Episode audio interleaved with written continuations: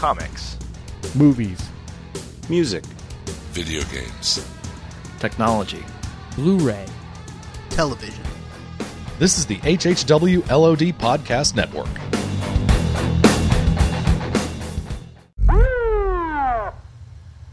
You know how fast you were going? Oh, yeah. Why, what's your, your gun say? I clocked it at 136. In a 25. In a school zone. Oh, don't get your panties in a wad. There ain't no kids out at this hour. Episode 223. The moon with the rebel base will be in range in 30 minutes. 30 minutes. Every time Catherine revved up the microwave, I'd piss my pants and forget who I was for a half hour or so. It's 30 minutes away.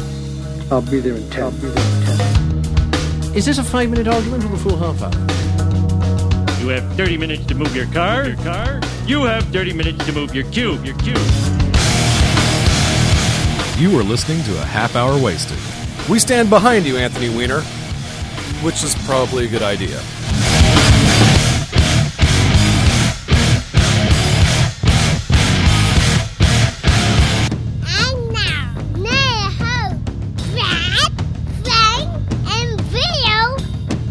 And so I don't know how I'm going to afford all these comic books from DC. I mean, I really don't know what we're going to do. If you do the math, it's like $800 at the comics just this month alone. Wow. I figure I can get by on half of a leg, so I'm going to sell my left leg from the knee down. I thought that was your weight loss program. That's a great way to lose, like Manually re- removing sugars That's how uh, with a chainsaw. That's how Steve. That's how Steve Martin says to get down to the miracle weight of seventy-six pounds. That's true. Just take off limbs. Welcome You'll to get a, there eventually. Welcome to a half hour wasted, one of our infamous patio shows. We're out in Bill's patio enjoying today. It should Um, be episode 223. I can check And uh, that. welcome to summer, everybody. Yeah, the reason we're out here on the patio is we had we had Uh, some, there were some scheduling issues that became very apparent or very immediate, and we had to record tonight. but No doubt. because we care about you, the listener, we're sitting, we're lounging on the back porch with nothing but some paper, an iPad, a laptop, and a recorder. Couple comics, A couple comics, DC and a, previews, maybe a beverage or two. Yeah. Did you say 223? Yes, Yeah. two you're right. twenty three. That's fantastic. Next week will be two twenty four, don't forget the uh, bowl of pistachios. And the pistachios. Those are for everybody. They're Thank not you, the pink Bill. ones like So- in no, Naked they're not. Gun, the, they're not the pink ones. They're they're not going to turn you weird colors What do they actually unless you're taste like? unless you're allergic to them. They're kind of buttery.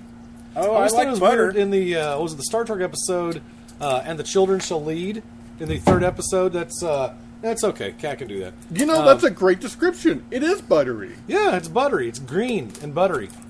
Um, so Those two things don't go together, though. So the third uh, third season episode of Star Trek: The Old uh, Series, and the Children Shall Lead, the one in which uh, famous lawyer Melvin Belli played the bad guy, um, the uh, kids, a bunch of orphan kids are picked up from a planet and taken to a starbase. On the way, hijinks ensue. But one of the kids asked for pistachio ice cream, and I remember as an eight-year-old, or a five-year-old, or a twelve-year-old, or whatever it was at the time, thinking, Really? Pistachio? There's so many wonderful chocolate flavors out there, and you pick pistachio. And then I had a pistachio one day, and I thought, yeah, I could see that. Milk chocolate, dark chocolate. Rock Chocolate, chocolate. That's about Just it. Just regular chocolate. Come on. Maybe that's where Matt Maiellaro and Dave Willis got the idea for the pistachio milkshake that became Master Shake. That's delicious. Maybe they're. Star Trek fans. I hope so. that would make me feel good. All right. And not just any Star Trek fans. We're talking old Star Trek fans. Who's our sponsor, Bill? DCBS. DCB service. Previews came out today as we're recording this. Not to correct you. They're a sponsor. We got to get it right. The June 2011 previews for items shipping in August.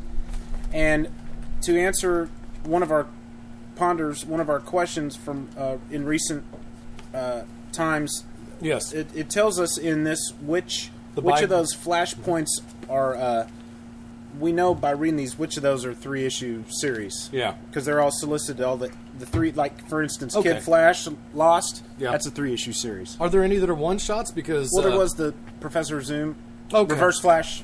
That was a one shot. because what was There's it a couple of more. three or four of the ancillary titles came out uh, today. Yeah. Uh, World of Flashpoint, Abin Sur, Secret Seven, and gosh, uh, it seemed like there was another.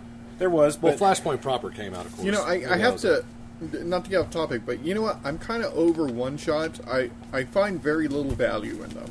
In Yeah. that, for storytelling or revelations or anything like that, they usually they usually almost to me seem like slice of life. Probably and you're could've- not you're not getting a lot out of it other than a one shot. you probably could have included it in, in, you know, in some series.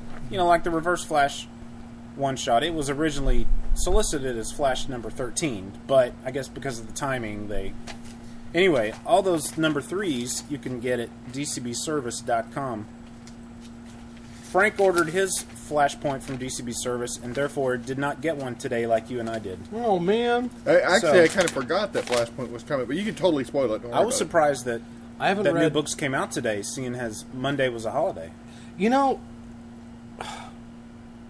it was a couple of holidays ago. Maybe it was Valentine's Day or St. Patty's, or it was one of those uh, in the last one of the last few we've had.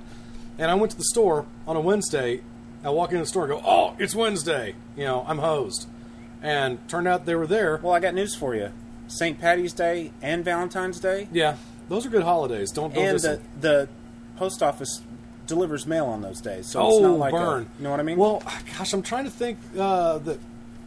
Well, because did did mail come yes uh, Monday? no, did No, it was that's um, Memorial Day. Yeah, it's federal holiday.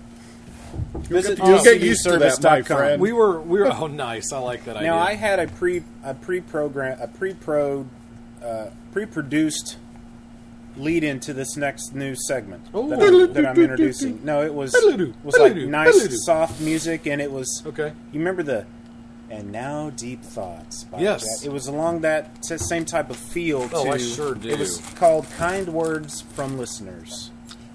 Really? Kind words, and now kind words from listeners. So I could get you. Uh, I get had you a some uh, music here. Yeah, but we're not piped into anything. Huh? We're not piped into anything. right. Well, um, I mean, I had a text message conversation with Paul French. Bill, Of um, I love Paul Legion French. of Substitute podcast. thank you. I Hey, you couldn't- know I was what? having a, a memory lapse. Legion of Substitute. Those podcast. guys are like really good. Paul and I played uh, at the Super Show together. It bothers me that I've never been on a uh, on an LSP podcast. Well, all you have to do is write Paul French. I know. Okay. It just seems like I, I So- I carry the torch for them as much as anybody I know of, except for those cats. So, Paul, Paul- I don't know. One of these days, well, let's find a uh, let's find a topic I can join you with. Paul's a busy guy. He's got a new kid and all that Oh. stuff, so he's he's a couple Oh. episodes behind. But he sent me a text, and this this is the following conversation we had. Okay, would you like some background music? Sure, if it works. Okay, I've got some nice soothing. Oh, of course, it's my laptop, so it's going to take five minutes. All right, I'll just start. Yeah. Paul French, just heard your. Is this good? Uh, no. No. By the way, we have some business to take care of. That's a little not mellow. Okay. We have some business to take care of. We have a winner to our Carl from Aqua Teen Hunger Force solo. Uh, guess the solo. What song is he singing? nice Contest. It was me. We'll we'll um, we'll deal with that next episode. It was somebody besides me, wasn't Yes, we'll deal with that next episode. Okay. Fantastic. Paul French says, "Just heard your comparison of Brightest Day to U2's Pop. Genius. I think there are redeeming qualities to both, but I hear what you're saying." And I said, "Cool. For the record, I don't think either Pop or Brightest Day is complete garbage, but they aren't my favorite." He's and this is all not this is all leading somewhere, so just bear with me. He says, "I hear you. It was a pretty perfect comparison, though. I'm reading all of the stuff for Flashpoint, so if you need someone to tell you about them, let me know. Uh, a lot of these um, alternate timeline, that's my favorite genre. Blah blah blah. Uh, by the way, this is still Paul French. The T-ball episode is the best podcast I've ever heard, and I've been listening to podcasts since late 2004. That Now I have to say that that's high praise. If that's Oh, the man. best podcast he's ever heard, and I think we can we can expand, we can drill down a bit and say what he means is that's the his favorite episode of any podcast he's ever listened to. Don't you think that's what he's saying? uh, yeah. he said the T-ball episode is the best podcast I've ever heard. Wow. So maybe He needs well, to let me join with Radio Wayne and like give us an award or something. Yeah, let me Because it's been a few years. He says, I said, really? Wow, I'll be sure to mention that on the show. Thanks. He says, yeah, it's just you guys being real. No put ons, no BS. That's what podcasting is supposed to be. Aw. Not people trying to sound like the radio. The radio. Uh, that being real quality is what I like about you guys as people, too, so it all makes sense to me. Also, I was cooking Tex Mex while I listened. That's the whole experience right there. Nice. And So- if, you, if our listeners remember, several episodes ago we had Tex-Mex with. Yeah, we did. That's what I like about Texas. He's from Canada, so thank you, Paul. That's nice. That's not. It's it's just about the time I'm ready to call it quits. You know, with doing this whole show. Somebody Something like, nice comes. Somebody like that will come in and go, "Hey, I really like your show." and totally redeem yourself. So that's nice. Thank you, Paul. that was kind words from listeners. Oh man, that's awesome. So the big it, I news. Just, I just closed the. Uh, just closed my media player. you need a new laptop. We'll close music. If anybody listening out there has a spare laptop they don't want, ship it to Bill McGonnell.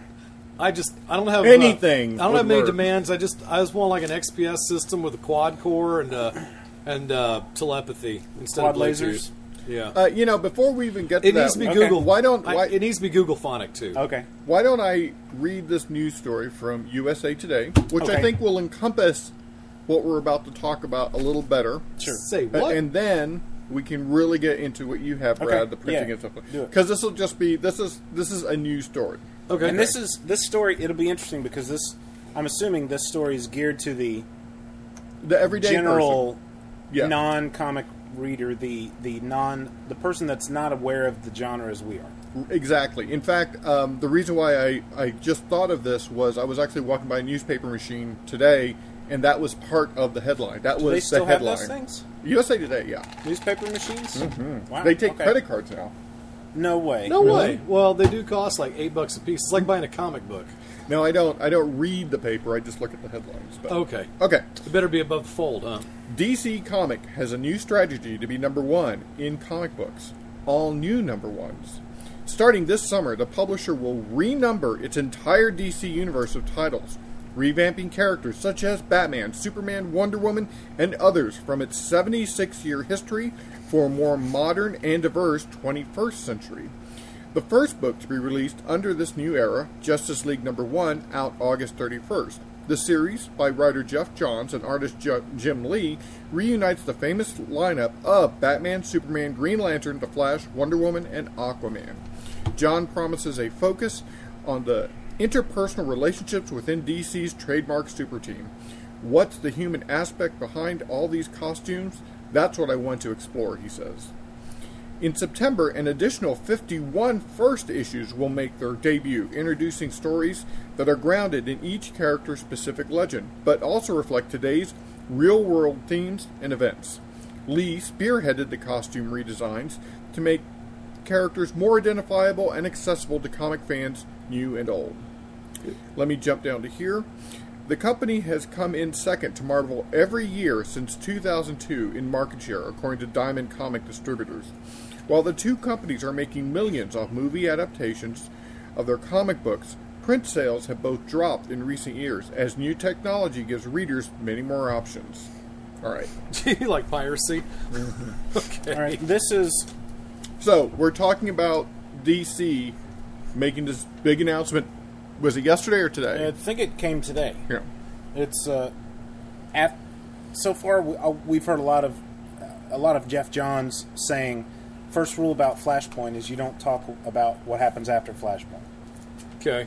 So this this is a letter. I like the reference, by the way. Yes, this is a letter from Bob Wayne, Senior Vice President of Sales of DC Entertainment, sent addressed to our comics retail partners, and th- it will repeat some of what Frank said in a you know different wordage, but uh, he Uh, says, if mine's a news story, this is to the retailers. this is the comic owners, comic store owners. In the time I've worked at DC Comics, I've witnessed, witnessed any number of industry defining moments, but today I bring you what is perhaps the biggest news to date. Many of you have heard rumors, and I'm going to try to save my comments till the end of this letter. Uh, many of you have heard rumors that DC Comics has been working on a big publishing initiative for later this year. This is indeed an historic time for us, as come this September, we are relaunching the entire DC Universe line of comic books with all new first issues, 52 of them to be exact. Good. I was about to say. I mean, aren't Yeah. we supposed to remember the 52? Yes. In addition, the new number ones will introduce readers to a more modern, diverse DC universe with some character variations in appearance, origin, and age. All stories, like Frank said, will be grounded in each character's legend, but will relate to real world situations, interactions, tragedy, and triumph. This epic event will kick off on Wednesday, August 31st, with the debut of a brand new Justice League number one, which pairs Geoff Johns and Jim Lee together for the first time. So, Justice League number one and Flashpoint 5 are the only DC comics shipping that week. We think our current fans will be excited by this evolution and that it will make jumping into the story extremely accessible to first time readers, giving them a chance to discover DC's characters and stories. We are positioning ourselves to tell the most innovative stories with our characters to allow fans to see them from a new angle. We have taken great care in maintaining continuity where most important, but fans will see a new approach to our storytelling. Some of the characters will have new origins, while others will undergo minor changes. Our characters are always being updated. However, this is the first time all of our characters will be presented in a new way all at once. Dan DiDio, Bob Harras, and Eddie Berganza have been working diligently to put together some of the be- best creative teams in the industry. Over 50 new costumes will debut in September, many updated and designed by Jim Lee, ensuring the updated images uh, appeal to the current generation readers. The publish here's something I don't think that article mentioned. The publication of Justice League number one will also launch digital day and date for all ongoing superhero comic book titles, an Boom. industry first. Digital nerds. Boom. It's Nirvana. On Wednesday, June 1st, this initiative is expected to be announced in a nationwide feature article, and we're hopeful the news will be picked up by media outlets around the world. That was today, and certainly it was picked up. Mm-hmm. Throughout the month, we'll reveal more details of our plans with articles in both the mainstream and comics press. And on June 13th, the Diamond Catalog solicitations for all of the September titles will be released, followed by the June 29th street date of the print version of previews. So, the current issue of previews just came out today. That means at the end of the month, like always, the next previews that comes out will have all that stuff. He, he finishes up here. DC Comics will support this initiative with innovative mix of publicity, promotional efforts, and retailer incentives designed to maximize your opportunity to increase your DC sales. We will discuss additional details of these incentives when we get closer to solicitation later in June. We will be updating you more through email as September nears, but today I hope your your share I hope you share our enthusiasm for this historic news. Now, in a second after we chime off, I'm going to read some thoughts uh, from Brian Hibbs. He is the owner of Comix Experience, billed on their own website as San Francisco's premier comic book shop. Brian Hibbs has been on Comic Geek Speak many times. He's a very smart man, very opinionated, very wise in, in the business, and he, he gives you a lot to think about. I don't know if you guys have heard any of those episodes. I know Frank has. I listen to. I used to listen to him a lot. He's uh he's very engaging when he when he speaks. So, and uh, I'm sure you know we may kind of cover a few things that that I'll read later that Brian Hibbs said, but I mean, do you guys buy this for a second that they're gonna just wipe the slate clean and start over with a brand new number one? Well, Uh, you, you have to believe it because of the press release. I mean, why else would they kind of trick it up? So, yes, I do believe it. Uh, but whether they will go back and revert, that's another thing. Um, so, yes, I believe it. It didn't go out of its way to say this is a permanent change. You know, it didn't go out of its way to say this is an experimental thing that may go back to the way it was. I, how long has DC been around? Seventy-five years at least. Yep. I find it hard to believe that they're going to sweep all that history under the rug. Well, um, you know, if you think about it, they have always gradually swept that history under the rug. They've always done made changes to characters, you know, their origins and stuff like that. Um, you know, this is a bold step by DC, but you know, you, uh, you know, you you can't, you know, they're taking a chance, and you know. Brad, all, Brad, all they have to do is if this doesn't work, if this is a total and utter disaster, They have to write one comic book with one panel Yeah. that just says it was a dream, and we're back. Yeah, I know, and that that's a That's all they gotta do. that's a cheap way out. But but you're right. You're absolutely right. Now I I hate to steal some of Brian Hibbs' thunder, but I thought about it before I even read what he said. But um, well, now I've drawn a blank on what I was even going to say because I, I looked down and saw something that that distracted me. Well, I'd like to comment on day day to day release. Yeah, okay, let's talk about that. because I'm actually I'm actually kind of excited about that. But what's Tell really going to get me our, uh, our our one listener who doesn't read comics, uh, what that means. day to day. Oh, that means today that the comic book becomes released, which are always on Wednesdays.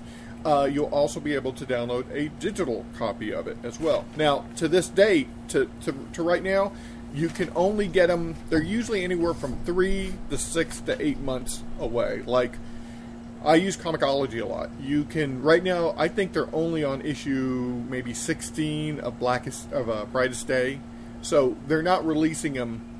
So they're a few months behind. So they're a few months behind. Yeah. That shocks me. I would have thought a couple weeks behind.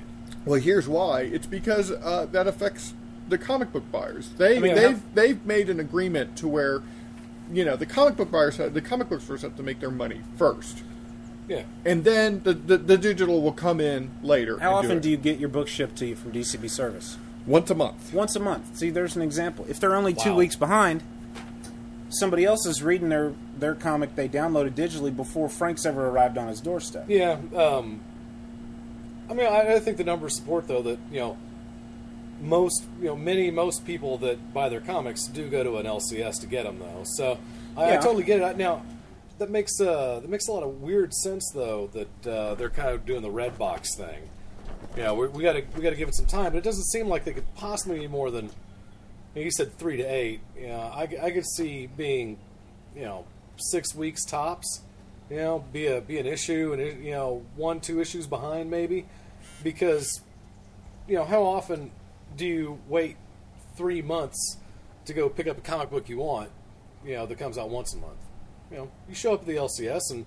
Hey, maybe you're two days late, or maybe you're a week late, or whatever. But it's still sitting there waiting for you. You know, I, I, I would I would bet that you know people who have subscription at comic book stores they probably come in there like they have regular pull lists and stuff. They probably come in there once a month. To be honest, they let Well- all their comics build up and then they come Well, get them. That, that's the way mm-hmm. I did it when I lived and worked far enough away from uh, one of my stores that I liked to buy from. I w- it was far enough away that I wouldn't go in every week. I'd go in every other week, maybe every three weeks, Wow.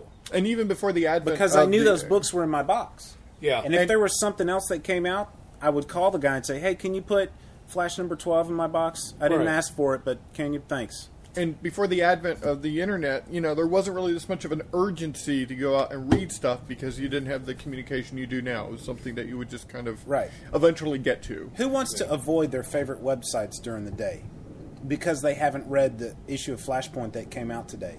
Well, guess what?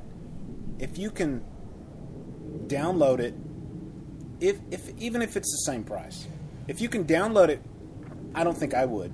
But the, the possibility that you could download it, save gas money, and still be you still get it quick enough to be able to reply first on the Ain't It Cool News Talkback Yeah. appeals to a lot of people. So, how is it that this day and date initiative, paradigm shift, whatever, is not going to be seen as a shot across the bow of the LCSs? I think I know what it is. And it was a rumor that I heard. And I don't. Now, this sounds a little weird to me, but this is how I think they're going to appease the comic book stores. All right? Uh, and I can't base this on fact. I heard this on a, I think it was on NPR, and it sounded weird to me. But you can only get the digital copies if you buy the code for that comic book at a comic book store. I know that that's. I've heard that that's one of the. Uh, wow. That's one of the uh, approaches that they're that they're thinking about that they're seriously considering about using. But if I have to drive to the comic book store exactly to buy a It defeats the code purpose. for for two ninety nine, I'm just going to pick up the hard copy. Yeah. Well, But there are some techie nerds out there, Ken Morgan, who like to, if they could, Brian Deemer, read everything on their iPad or their Motorola Xoom tablet. I am one Would you, of those. Would you like to do that? I would like to do that if the price points drops. See, I love this hard copy of Flashpoint number two that I'm holding. Hmm. I love being able to, to flip it and, and get fingerprints on it and, and roll it up and put it in my back pocket. I can't do that with my iPad. Uh, mostly with me, I just want to read the story and I want to Oh, look at the pictures. And then when I'm done with it, what do you do? You put it in your long box. And then I was telling Bill earlier. or you uh, put it oh, on a oh, backup oh, drive, huh? Yeah. Well, no, I mean, be, pretty. Um, over the weekend, I got rid of about a foot worth of comic books. Just took it to half price books. It was all Superman, Supergirl. Okay. I'm never going to read those again. I know I'm never going to read those again. Why, you know, why do I, you know, why do I want to own these if I'm only going to read them once and they were mediocre stories to begin with? Now, there's always exceptions. We always hold on to the things we love. You know, I have there, I have a couple of runs in there that I really like that I've held on to, and I'm going to hold on to them until one day I just see fit that I don't want them anymore. But you know, for something like Flashpoint and stuff like that, you know, I just it just doesn't feel right to me. I'd be willing just to go digital and just read it and You know- kind of know what's going on, and then be done with it. You know, um, Fear Itself number three came out today. I saw it on the shelf. I haven't even read. I have them up to this point uh, from the prologue up. I haven't even read the prologue. I am not excited about Fear Itself. It's I'd pay one ninety nine to read it digitally Yeah, instead of having a two three ninety nine comic. I read the first two issues, and I haven't gotten to the third one yet. But uh, it seems to be a better event. Also makes you wonder if we're starting to get to where you have this striation of events. You have major events and minor events. Because to me, like Chaos War. Well, I mean, I think you do. Well, I think Cha- that's well, Chaos War and whatever came right before it just seemed very kind of meh to me. It just it didn't seem like Shadowland or the- whatever. Thank you. Shadowlands exactly. It just, you know, it just felt like the comic company wasn't really committing to it. It was just like, oh, well, shoot, it's the writer's idea. Just let him put it out. Um, the, the the big shame is that these days it can't just happen. You know, the Shadowland series can't happen in the Daredevil title, which is where it's supposed to be. It now has to be Shadowland, and then we'll supplement it with you know individual issues of Daredevil that don't really have their own story. They're just a they just become a you know best supporting actress, you know, to the uh, you know the main event there. I just it it seems silly, and I'm I'm ready. I'm starting to see where event fatigue. You know, it's a question I think we raised Well- a few years ago, and, and I think it's maybe starting to happen. I, I don't think. I see. I don't really believe in the event fatigue because I mean, while while there's a big event every year that happens, unfortunately, it has to happen within like a six month Well, period. no, that's the problem, Frank. Is that it used to be that you would get you would have your summer event. DC would have them, Marvel would have them. I don't know, maybe Image, Top Cow, Red Five, uh, Radical, uh, you know, uh, Vertigo, whoever has theirs. But you have your big event every summer. We get that; it's your summer tentpole. Um, but now, one event is blending, is overlapping with the previous event to such an extent that you have to explain away after the fact that no, see, uh, Flash Rebirth actually took place before the events of da da da da da, and The current example of that is War of the Green Lanterns and Flashpoint. Yeah. War of the Green Lanterns isn't finished yet. Exactly. Flashpoint's already started. It happened with Flash Rebirth and Blackest Night. Yeah, so you're getting to the point where there are so many events, and you did the same thing. Shadowland overlapped into uh, Chaos War, which is, you know, it didn't overlap into anything, but I think the, the point is still there. You know, we're getting to the point where there has to be some kind of eventy thing happening all the time where they don't feel like they're doing the jobs right. And I, uh, I disagree with that. I don't think they, they need to be beholden to it, but then again, you know, we're, we're not the ones in charge of the we're not the chief operating officer or the chief financial officer of these uh, companies. So, you know, Well, spe- speaking of that, being the chief financial officer, I think it, I think it's just in, inevitable that, that the digital comics just have to come out because one, it's a money making situation, N- not in that they make more money Okay. off of. Di- yeah, all they have to have is have one digital copy, and you copy it. So- that's it. As opposed to printing up comics, Right. having them shipped, having them bought, carrying inventory. yeah, I mean, that- buying that- back the unsold ones. yeah, and and so here you are with all this inventory. Digital, you don't got to do that. You know, it doesn't Yeah. matter. It doesn't matter if people like it or don't like, or if people don't like it. There's more. If there's more money to be made on the digital end, that's how it's going to go. We love. We both love Marvel and DC, right? Yes, All, all three of us. I have- Let me Yeah. ask you this question: for about thirty-five If plus. Marvel years. and DC both decided on September first, two thousand twelve, we will cease print publication of our comics and go exclusively digital, would you continue to purchase comics in a digital form? Yeah, because I want to know what the story is. Now, the thing that stinks, and the reason it's not going to happen, certainly not this soon, is because I don't have a tablet.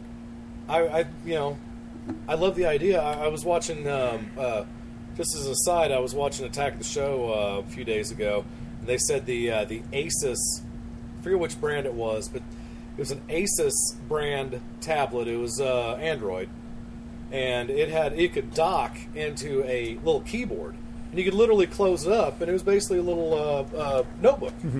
um, and they it was like four hundred bucks instead of the six eight hundred you're paying for a good one right now.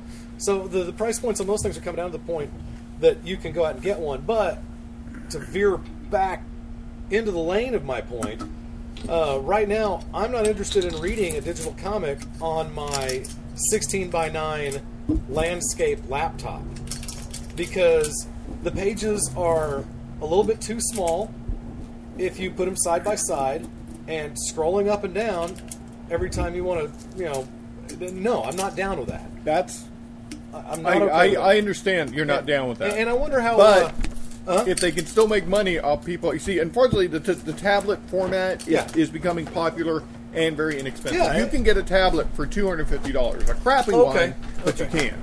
Well, no, I someday I certainly assume Yeah. I will have one. Um, you know, so it's just, it, it's it's just like all these all these imperfections, like the whole thing with, with digital music. You know, there, there are always those audiophiles. That says, "I will Yeah. never buy a CD because I love analog." Well, well, I mean, where are we? where are we today? You know, I mean, L, L, LPs are still around, sure, but where's the majority of them made? Well, off digital media. And that's the thing. There will. My bet is that unless we all of a sudden find ourselves in a post-apocalyptic wasteland, there will always be at least a collector's market for comics. You know, you will always be able to find a paper hard copy of that comic, um, because there will be people who just, you know what, I want to hold it in my hands. I want to have something to fill up a long box with. I don't want to have to, you know, I don't want to have to, to drill down, you know, go find uh, one of my two or three uh, hard drives, and God forbid, you know, your hard drive crashes. Now I realize that I get the concept of backups, everybody, but if your hard drive crashes, well, maybe you just kissed goodbye to you know six thousand dollars of cat toys. I mean, you, comic you- books. you could get you could get water damage in your garage. I mean, what's the difference? You know, Yeah. it's it's, it's If I- something can happen to to your medium, no matter if it's digital or physical. Yeah, but I, I think a hard drive crashing is a lot more prone to happen than uh, Mm-hmm. you know a, a tornado or a flood or. Uh, if you keep it in the cloud, then you're fine. If I could go on vacation, Oh, dude, don't get me started on the cloud. I, I, I think the cloud is an awesome idea, but the day I trust the cloud implicitly, beyond a shadow of a doubt, well, I don't know when that day is going to happen, but it's not now. And they've been talking about cloud computing since the mid '90s. We, we did shows on that stuff uh, doing the Oracle channel. I access the cloud from my Uh-huh. my Evo to get music off of my Amazon cloud drive. That's awesome. How, Yeah. Now, was it like five gigs or something? Uh, currently, I have twenty. Woo! Did you pay extra for that? Nope. All I had to do was buy one album, MP3 album, and Really? you can get anybody can get five gigs. But Okay. you buy. I don't know if that deal is still going on, but It still one- is. Is it? You buy one MP3 album, they give you twenty gigs for a year. That's pretty good because I think I've got. I've got. If you got don't a know how good- many gigs I've got. if you on got my a good connection, right now. You The, can just uh, stream that music from your. The um the, the thing the thing I know we're getting off topic here, but um, That's what we do. Yeah, I've got I've got ten gigs worth of uh, worth of music There you on go. my computer right now, and it's not everything I own by any means, but it's you know, but it um, may be hundred albums. But, but you got to remember with the cloud, it's not one computer; it's a bank of servers that have redundancies in it. So if if a Yeah. server goes down, Can you you're imagine not losing if that Amazon- data. It's it's some it's on the other side of the United States. Yeah. where there's where there's servers all over the place. If Amazon lost thousands and thousands of people's music, don't you think they'd hear about it? They've got redundancies set up. Okay. Um, Um, Um, now, are you are you speaking of? I'm sorry, I need five more seconds. Are you speaking of the Amazon cloud crash uh, that happened prior to April 28th? That happened like less than a month ago. That took down dozens of high-profile companies for hours. Oh, and, no, uh, that was- permanently destroyed data. That Are was that actually cloud? no. That's not a cloud. That's a backup system. That it's not really a cloud, and it's a, and it's a it's Well- a series of uh, uh, server banks that people lease Yes. from them, and it actually all that stuff did get restored Well, because they had back they had backed up data. on uh, on April 28th, Amazon had yet to fully explain what happened when its mission critical and supposedly bomb-proof systems crashed. Um, and it does say here, maybe you know, maybe things have changed in the couple weeks since then, but the line here, uh, permanently destroyed some of its customers' data, is written into this article. Um, if you look for updates on that, they put they put out a white paper. They explained exactly what happened. They had it for all all the for yeah. all the techies, and all the data was retrieved. They were not able to access data Yes. for those times. Basically, what happened is um, they were doing maintenance on the computers, and they they closed. They they were supposed to close pipelines in a series to where Okay. they would close this pipeline, this server would be maintained. Open it back up, close this server, uh, close this pipeline, this server would do maintenance. What ended up happening is that they ended up closing all the pipelines. No data could get through. Well, okay, and um, they and you know no one could figure out what was going on. They had to re, they had to just restart it. So it, it was really human error and not a computer error. Okay, because a letter written from Amazon Web Services um, to its clients is fairly short. It says, Hello. A few days ago, we sent you an email letting you know that we were working on recovering an inconsistent data snapshot of one or more of your Amazon EBS volumes. We're very sorry, but ultimately our efforts to manually recover your volume were unsuccessful. The hardware failed in such a way we could not forensically restore the data da da da. I, I, don't need to read the rest. Um, so yeah, I'm, I'm not trying to argue the fact that maybe that information was eventually recovered, but do you really think that there's never going to be a catastrophic cloud collapse? I- I just well, like, I, just, I have a hard Do, time do- believing. do you ever Frank think said- that, that your garage is ever going right, to flood? exactly. Well, no, I, I'm sorry. I, I'm I'm now talking about the reliability of computers. Um, you know, computers are fun, and the day we live in a post-apocalyptic wasteland, we will really miss them Mm-hmm. once our batteries run out that last time, and we can't get a Wi-Fi signal Well, there- anyway. So what's the deal? There's I mean, also no such thing as water complete waterproofing. There's just not You mean for what? Like comic books? anything. You talking about like a second Great Flood or something? No, I think I think moisture gets where it wants to go. It'll get in. Yeah. Well, yeah, I- that's I- why I- you keep them in your you walk-in uh, closet. Yeah, I mean, uh, the permanence of uh, there's no such thing as a, as a permanence of anything Yeah. physical. You know, you're gonna something's gonna get lost or something. So I mean, Fair enough.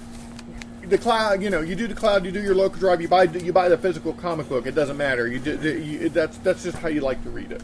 My closing thought on the whole digital comics thing is if I could get on a plane with only a tablet and have my internet access, my computing power, and my comics, I would do that instead of getting on a plane with a backpack with my laptop, all the extension cords, a couple of DVDs to watch, and three or four trades.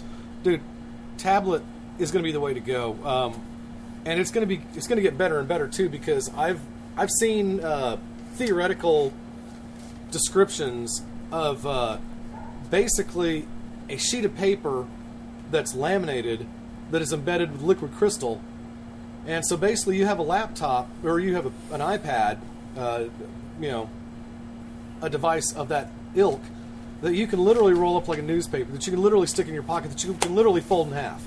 I mean, they've got this, this technology down to where they can, uh, over in Japan, and this is not new news, but you know they're making T-shirts embedded with LCD. You know, it, it's it it can be it can be incredibly thin. It can be pliable. Um, you know, this uh, this this whole iPad thing is really awesome, and it's going to make reading comics great. And, and I I agree with you, man. The idea of going on vacation and you know because like I'll go to the uh, you know I'm I'm not embarrassed to be a comic uh, fan, and I, I do read comics in public uh, frequently. But sometimes you go to like you know, I, I go to the dojo to watch Zoe, you know, do her thing, and I don't feel like pulling out a half dozen comic books. You know, um, but now you can kind of uh, get hide, hide in plain sight with that. Uh, but I just, I do love the idea. You know, it, it's it's exactly like an iPod. You know, it, it's you know, an iPod can crash and you can lose all your music, and, and people do. And I always wondered, you know, the the apocryphal stories of uh, if, well, we know a guy, uh, um, our boy Scotty, who got rid of he, he dumped all the stuff on an iPod, and then gave away slash sold almost all of his actual music, all of his CDs and stuff out the door. And it's like that's awesome, except for two things. Number one, unless you're recording it into the iPod at uh, at least uh, wave quality, well, you're kind of screwing yourself if you're an audiophile. And number two, you know, if your iPod ever falls in the toilet or gets stolen or Well, I you mean, know, that- the that- battery that's just him dies not or thinking something. it through. I have Yeah. three backups of my entire music library. Okay. Digitized at 320 kilobytes per second. Nice. Three backups. Yeah. Of what's on my computer and my iPod. And I would think that. Uh, and I have all my CDs in a box in my closet. If- if- They're already ripped. If I ever want them, I just got to okay. go out. And see, that's the thing. I at one point, um, my CDs I had uh, um, filling up about half of a bedroom wall, lined up side by side on little on little boards I'd put up, especially for it. And uh, I finally said, "This is silly. You're carrying around, uh, you know, 58 boxes of CDs." And so I went out and I got a couple of uh, zip booklets, and um, yeah, uh, got rid of the plastic. Yeah. Now my collection is now contained in two zip, two you know zipper pocket books that Right. are you know the size of a huge phone book. Right. And um, so you know, hey, that's fine with me. They're out of the way, and yeah, again, if I ever want to get to them, get to them. Coming to Discount Comic Book Service this June, it's Oceanverse number 5. Continuing from the dire events of last issue, the crew of the Red Herring find themselves clashing against a villainous fish lord and his attack on the surface world. London, England is about to be destroyed by giant sea monsters. Can the mysterious Dr. Nuge help Clayton and Company avert this impending catastrophe? Written and illustrated by Mike Schwartz, Oceanverse number 5 is supersized with four pinups by June Bob Kim, Julian Lytle, Ian Stahl, and Eric White. Oceanverse number 5's regular price is $3.50, but on DCBS this month, you can get it for $2.27. That's 35% off. To help promote Oceanverse, anyone who orders a copy will be entered to win one of three full color 9x12 commissioned pieces of original artwork by Mike Schwartz. Now, how can you pass that up? And in case you've never read Oceanverse before, issues 1 through 4 are also available on DCBS this month. Number 2 through 4 are $2.27 each, and number 1 is only $1.95. Place your order this month, June 2011, on DCBService.com. Oceanverse, a universe of adventure under the sea. Okay. So what's Brian have to say about all this? Well, I love tangents, but let's get back to That's what we're good for. The big DC reboot. So Brian Hibbs, owner of Comix Experience, San Francisco's premier comic book shop, he uh, read the letter from Bob Wayne and then he posted on his blog some of my thoughts in chaotic and jumbled order. Number one. Yay. 52 number ones. First off, that's insane. Second off, that's bleeping insane. Who on earth will buy all of those? The DCU is roughly 35 monthly ongoing titles now. Is Vertigo rebooting too? I don't think it is. So they're increasing the line by 50%. That's uh that's a very Jenette Kahn of them, isn't it? Number two. Did anybody get that reference besides me? Yeah, she used to. She, She was the- presided. right. She was the president of DC when Right. they had their original big expansion in the '70s that uh, came back to bite him in the face. Oh, that was a good story. Sorry. Number two, this can only work if we get a big wave of civies coming in, and that's, you know, Civilians. Civilians. Let, us call them But- what they actually are: muggles. But 13 titles a week is way too much for civies. Two or three a week might maybe have been possible. You know, you know, I know a guy who's just, you know, poking his head in the comic book thing. There's no way he's going to buy 13 books at 3 or 4 bucks a pop. There's no way he's going to do that. Number three, full line wide day and date is potentially huge because of the ripple impact it might have. It will take very, very, very few current customers moving channels to have a catastrophic cascade impact along and down the chain.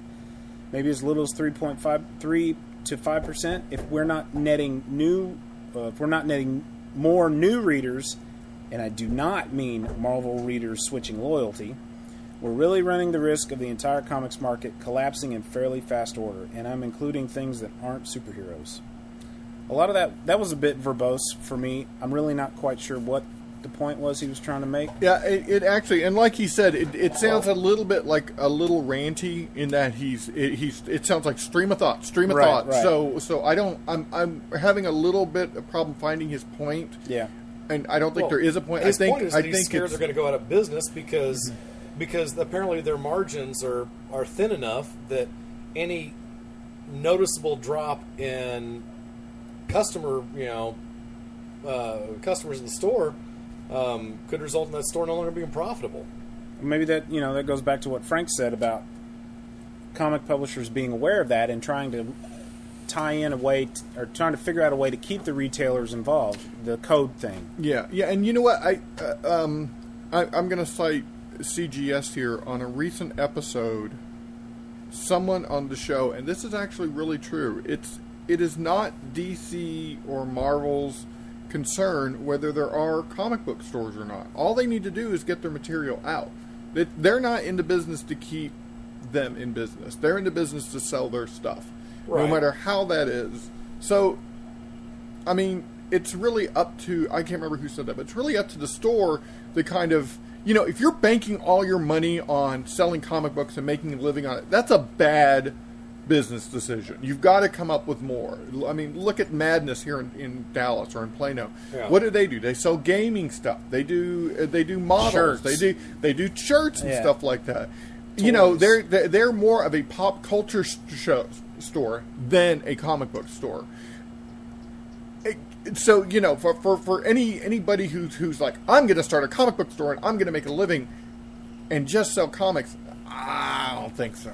having said that though it does sound like the big two and let's face it w- when we say the big two you know if the big two went away there wouldn't there would there wouldn't be a comics world there just, No, there wouldn't just be. wouldn't Well, I think there would, but now I don't know if there would be comic book shops. So I think Yeah. your LCSs would dry up. Yeah, and and my point is that while it's not the comic book publisher's responsibility to keep LCSs in business, they are aware that they are a mass, you know, They're- they're- outlet for for their product. Well, I, I agree and- it's not their job, but you know, I think we can all agree that it's clearly in their best interest to do so. Yes, exactly. It, it it is, but but at the same time, it it's not really DC or Marvel's best interest. It's Diamond's best interest because remember they're the ones that are they're all they're doing is getting the A to B. They're the middleman. They're the one that's actually making Yeah. all the money on this.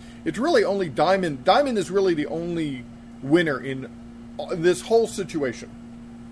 And and you know, comic books will be distributed somehow. As long as there's a market, they'll be distributed. Whether it's you know, the newsstand like they used to, or someone like Yeah. like Diamond comes around again They and, show and back does it. yeah. yeah. but I mean, Diamond is the one that makes all the money off off this situation. It's the distributors that are making the money. It's not the creators. It's it's not so much the creators and it's not so much the, the stories. It's the guys in the middle. Well, and these days, uh, you were talking about diversity, which is a real good point. I don't know that you know if all of a sudden uh, Marvel and DC were to stop printing their comics. I don't know at this point that, that healthy stores like uh, like Madness, just as the example, uh, might be able to carry on just because they've diversified. Um, there's a lot of places out there that absolutely wouldn't, uh, because you go into some dank, dark comic shops, and it's clear that's about what they've got going for them. But you know, that that's like opening a CD shop in the late '90s. Well, that that little branch of Keith's Comics that we go to down on, Mhm. you know, Yeah, if their comic book business went away, that store would close. Yeah. Because Yeah, that's I'm- that's pretty much all they do. That story that store depends a little too much, I think, on, on its. yeah. I'm kind of half surprised that store is open. Frankly, Yeah, me too. not Uh, bad customer service or anything no. like that. They have great customer service, but it's just what else do you go in there to buy because it's so small? It's, It's just small. the titles that they have. Yeah. They have a couple T-shirts and trades up there, yeah. But anyway, Continue. Number four. This smells more like a jumping off point to me for a lot of current readers, especially the quote unquote super fans. I'm going to jump down to uh, number nine because Well- these these two are kind of tied together in my point of view. Number nine says the last time they tried anything even remotely like this, it was a critical failure, and a largely and largely a commercial failure. Those three words. About one year later? year later. Yeah. One year later was a jumping off point for me for a lot of stuff. Okay. So I I, I tend to agree. I mean, if Well, I if never- this if this thing ends up being what what they're trying to sell it as, as a new starting point, a new this and con- old continuity is not going to matter, I'm out. Well, here's one thing that uh, that might shake to your core. Uh, the um, New York Times uh, article on this, uh, Geoff Johns says that uh, his his treatment of the new Justice League is going to focus on interpersonal relationships. So I just Well- hope they're not Straczynskiing up the entire friggin' DC line. Also, one other point that uh, that I thought was uh, ominous, um, unless you're trying to get you know like ladies to read them or something crazy like that. Um, that the redesign of a lot of their costumes are going to have basically they said that uh, you know Catwoman might still be in a you know an all leather cat suit or something, but you're going to see a lot of the suits that leave little or nothing to the imagination be uh, fleshed out a little bit. You're going to see uh, the costumes be a little bit more modest. And Okay. uh, I they mean- specifically said they have no idea how they're going to handle uh, the Power Girl costume. Hey, mo- there's a there's a new movement going on in schools, high schools now called "Modest is Hottest." So there may be something to that. That's that's interesting. And is this uh, is this is this Geoff Johns' creative, you know, CCO uh, brainchild? Is this something that Dan DiDio um, Well, I or think- the owners have convinced them is something they have to do? I don't know. I'm, we Uh, will, we may never know. Well, but before we go there, I just I just came up with, with kind of a, uh, an idea, and I don't know if this is, you know, I'm pulling this out of nowhere, but so there's 52 titles coming out, right? Is that what they're saying? Yeah. And they're talking about day and date releases. What if 30 of those titles are nothing but digital, and it's all those fringe characters we love? It's not the main characters. It's it's still you still go to the comic book store for the um, how many how many normally come out in a month? Well, like I from. DC, He said- twenty. We'll say twenty. He says 35 ish. Okay, so thirty-five. Yeah, I mean- so the other twenty-five Ten are all sounds about digital. right. Yeah. What if the, what if that's what they're doing? What if all the digitals are, you know, That Aquaman's pro- always kind of struggled. You only get Aquaman digital. That would probably work better. That Wonder Woman has always struggled. What if Wonder Woman's just digital? Frank, you blew my mind, dude. You What if earned- that's what they're gonna do? You earned your pay for the week, sir. Yeah. that's a great, that's a brilliant thought. That you could, you could still, eh, because one thing we don't know, and I'm sure this can be found out, but what is the literal cost to the publisher to make that many hard copies and to distribute them? I mean, you know, we. I also don't have any real idea of how much a writer or an artist gets paid. I mean, how much does the talent, you know, you know, how much does a talent get paid for a monthly comic? Are they getting paid still by the page? Uh, I think it's still by the page. I mean, are they getting I- paid a lot by the page? I heard Depend? someone got. It's usually like well, that sounds like a lot now that I say it out loud, but it, like two thousand a page. So if it's a twenty-page comic book, this is an artist. Um, that's forty thousand a comic book, and if they're doing That a sounds- series, of, that yeah, sounds it's a little too high. much, isn't it? All right, that was probably wrong. Um, number five, there was a there was a time to do this after the first crisis, or maybe after the quote unquote final one. I don't think the economy market is at all in the right place to absorb this right now. We've all heard that that was Marv Wolfman's original idea after the original crisis was to start everything over at a number one. Yeah, So- I love that idea. I wish they'd done it back Um, then. I think, you know, you bring you bring up a good point, Frank. That what if they're not having fifty-two, you know, hard hard copies, maybe. But I think Brian Hibbs is coming at this as he's taking it at face value, where Bob Wayne's letter did not specifically say, Right. you know, that it wasn't going to be 52. So he's coming at it as there's actually going to be 52 comic books on the shelves. Um, number six, 52 new superhero number ones. Are there 52 strong creative teams out there? editors who know how to shepherd a story properly.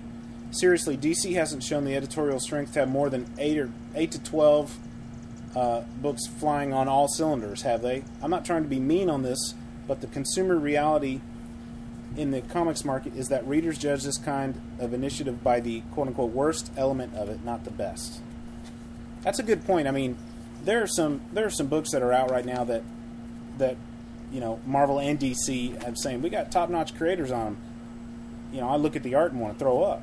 You know, or I read a story and I can't tell what happens. So I mean, there's um, just like Superman. Uh, the, the stack I got rid of Superman, they had Straczynski on it. You know, he's he's a high end writer. You know what? I read the stories and they were just whatever. You know, they they didn't. You know, it it, it almost. You know, it, uh, when I looked at all these comic books, I was just like, why do I? Why did I even get these? you know, and that's in hindsight, of course. Inertia. Yeah. you know, I'm I'm like that. I'm to the point where I'm wanting to get rid of stuff, and if I can, if I can read some books digitally, I probably would. You Mhm. know, to not keep collecting that stuff. Number seven, uh, they should have staggered out the launch over a few months, one or two, maybe three new books a week until they were up to their quote unquote right number. I bet a lot of people would try the new DC if the DCU was just 12 titles total in month number one. You know, instead of throwing it all out there at once, yeah, ease us into it. It might have been a little easier way to do it. Well, is the idea that that the uh, comic book purveyor is going to buy every single number one issue just because it's a number one? Well, because I don't think I don't think you know we should give ourselves more credit than that. I, I don't Well- think they're expecting us to go out and buy. Oh, it says, it says number one, so I don't care if it's uh, you know written by Don Knotts. I'm going to buy it anyway. uh, you know, fortunately for the for for the comic book stores, um, a lot of people uh, when they hear or see hear something that something's big, they go in and buy them and they sell out. The Right. Barack Obama uh, cover with Spidey, Captain Yeah. America dying. Um, you know, Spidey un- unmasking himself. You know, when when uh, when just a regular person hears that, they go sell at the store, and the store always sells out. They always sell out uh, to the regular customer. So yeah, I think people will run in and get them because they're number ones, and they'll be like, and you know, all they'll go is, well, you know, what should I get? Well, Superman's, Batman's right there. They know those names. I'll take those number ones. But and so okay, so it brings another question: Are the days of the comic book speculators over with? Mm, that's just ignorance. So that's all. It's like go- it's like people who pan for gold. You know, I mean, there's always going to be those people who think it they can make a fast buck off it.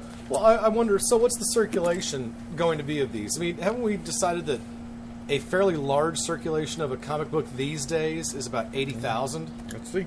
That's that's a really good selling book. Yes. Yeah, about eighty thousand copies a month.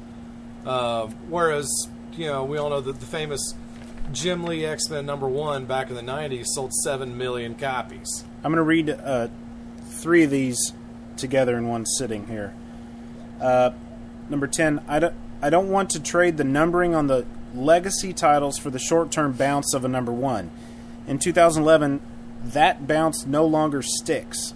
It is no more than a two month bounce any longer. In my secret heart, I was praying for the other way around, that they'd go back to old numbering on everything, such as Green Lantern being number 487 or whatever it would have been. Okay. Um, Well, they've done that on a lot of titles. Has it increased the the sales of uh, Iron Man or Right. Adventure Comics? Exactly. Does this mean that all of the backlist on my racks will now be dead weight? If they're rebooting Superman continuity, do I want to have any copies whatsoever of the 98% of the in print Superman backlist that I have?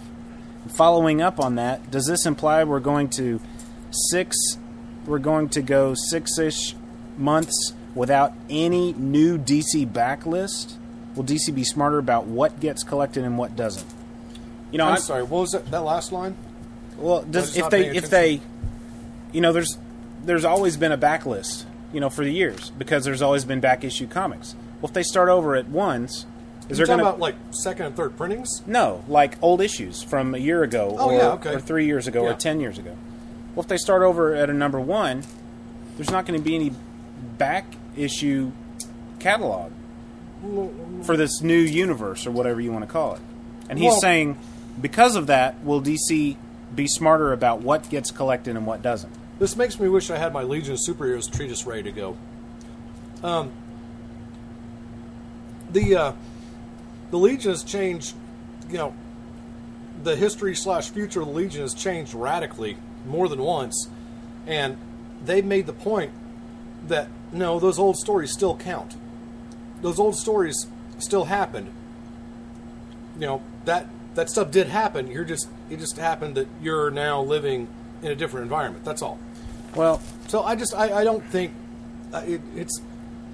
I don't know, a- it seems very knee jerky to think that oh my god I can't sell back issues if you restart with number one. Well, That's I mean, it's uh, um, you know, it's the collector's market. He's got a couple of other points that we've kind of already uh, touched on, but I wanted to, you know, my thought was, okay, they'll they'll do this, kind of like Heroes Reborn started, you know, what four titles over at number one, Captain America, Iron Right. Man, Fantastic Four, whatever, and they did it for a year and then they went back. Okay. You know, I kind of get the feeling that it may not even last that long, if if for no other reason than this. Uh, in this previews that came out today, the solicitation solicitation for War of the Green Lanterns Aftermath number two. Uh, the blockbuster it says the blockbuster War the Green Lanterns event has rocked the entire Green Lantern Corps to its core. Who is the new Green Lantern of Sector 2814? The answer will fuel the next year's worth of Green Lantern tales. Well, if the next year's worth of Green Lantern tales are going to be based on something that happened pre renumbering, who's Yeah. to say this renumbering thing is really going to last long at all? It doesn't. It's it's fishy to me. It's it sounds like a. It, it's starting to feel like a gimmick. I, I honestly, I honestly do not believe that they will are going to stick with the new numbering. I, I, I'm willing to bet money four to six months from now we are going to be back to the to the regular numbering, official numbering, and and um, during the new numbering, I bet you anything they put little parentheses around. You know, when it come with Action Comics number one, it's going to parentheses whatever number they're at now. Well, yeah, no, I'm. And you know, it 901, 902, You know, 903. in, in a, six months or a, a year, we're going to get another letter from Bob Wayne saying, "Well, if you read back at my original email, I never said this was permanent. I never specified how long this was going to last. Exactly. You know, it's what I didn't tell you that what mattered. You know what I mean? So, Oh, yeah. I don't see this lasting. Like Brian Hibbs said, if they were going to do it, they should have done it after what the the original crisis, which was a major. It made whether you understood the story, it it made sense. The whole restructuring of the universe, infinite universes down to one, things were going to change. If you were going to do that, start over from scratch then. Well, and just in the last year, you've seen. Um, I mean, Adventure Comics Iron Man the two I'm thinking of off the top of my head, but they've gone to their classic numbering. Has Wonder Woman also done that?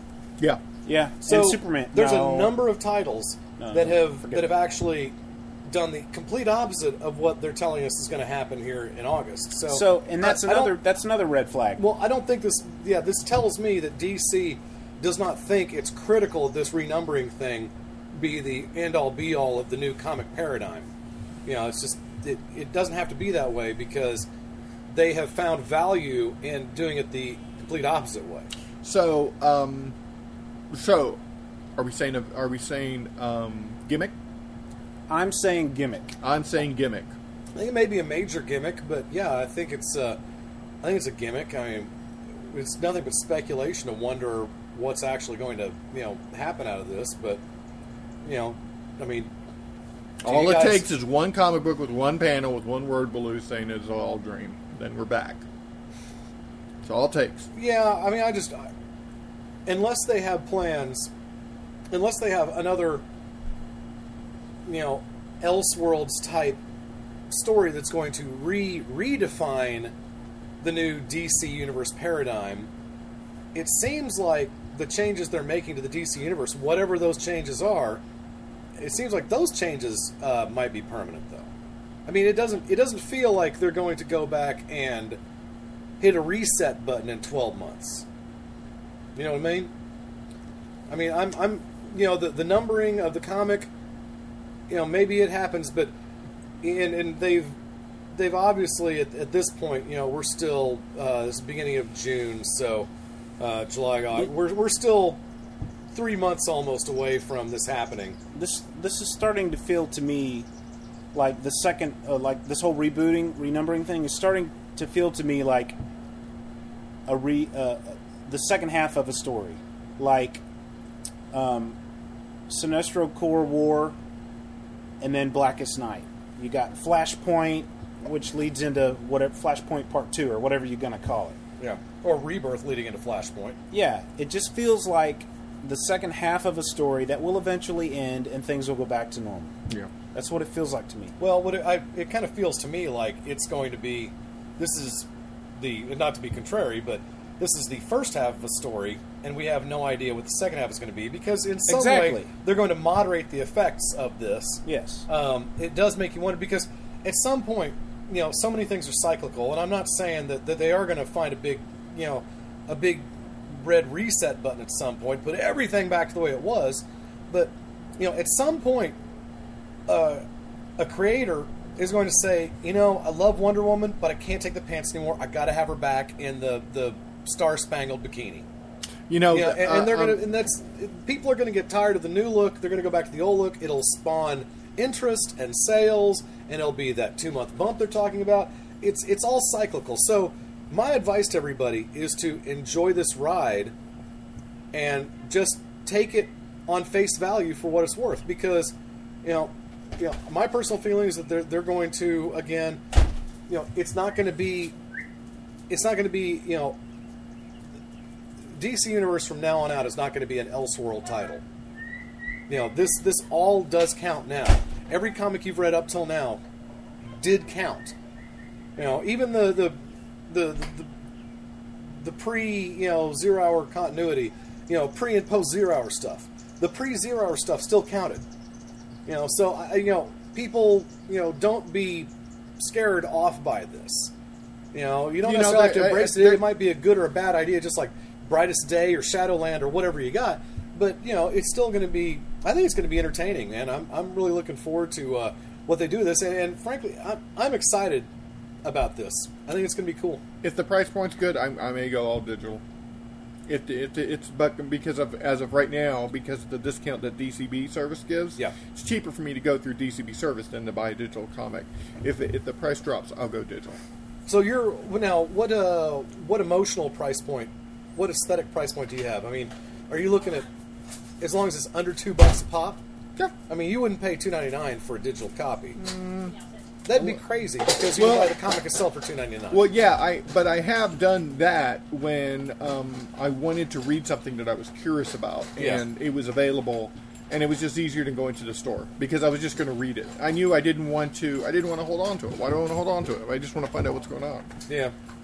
I mean, a a lot of the, a lot of that is what it boils down to. Do You want to?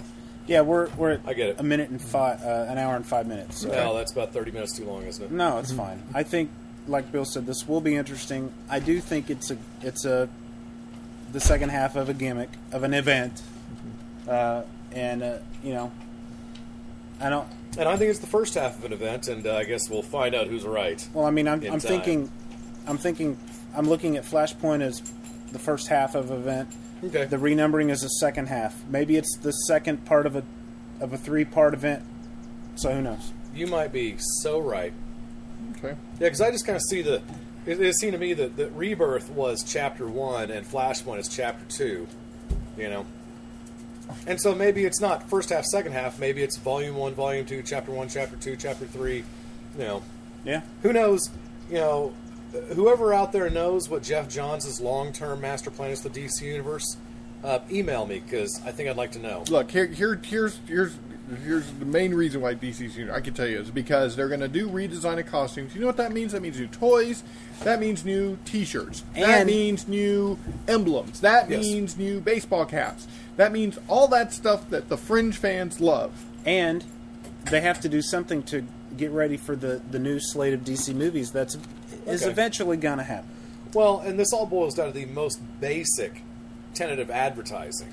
I mean, this is an advertise. This this is a gimmick um, because this is advertising. This this is the classic. You know, the the flashiest advertising in the world can get someone to go to a store that they've never been to, never thought about going to once.